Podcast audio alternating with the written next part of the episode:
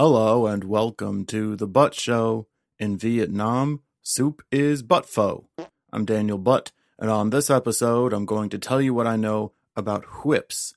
I haven't done any research. As always, I'm talking out of my butt. Okay. A whip is a sexy weapon. It's a long cord of leather or other sexy material that you grab on one end and quickly generate a wave through the entire thing. This is called cracking the whip, named after the cracking sound it makes. The sound is not, in fact, the result of the cord snapping against itself or coming into contact with a sexy surface, like uh, a bed. Rather, it is a tidy sonic boom because the tip of the whip travels faster than the speed of sound when cracked right. It's like the whole atmosphere lets out a sexy sigh.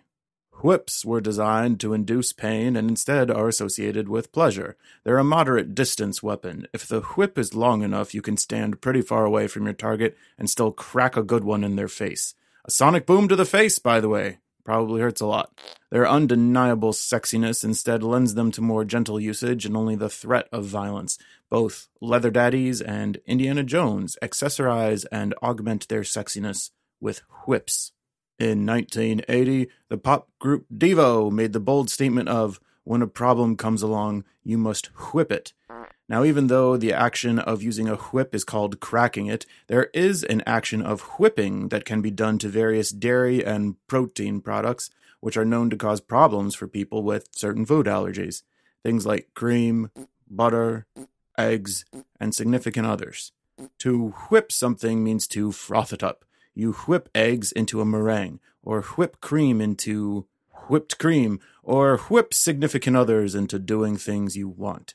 The tool for this whipping is not a whip itself, but instead another WH word, a whisk. These are those kitchen tools with a bunch of rigid metal loops. Naturally, the word whisk can also be used as a verb, meaning to brush something aside, like whisk away. So we've got whips that crack, whisks that whip, and if you ride the pipe to alternate dimensions, crack that whisks. The sad sack in every major political party who attempts to keep their peers in line is known as the whip. Congress would like you to believe this is because they whip people into shape, but it is really because they crack under pressure. And that's all I know about whips.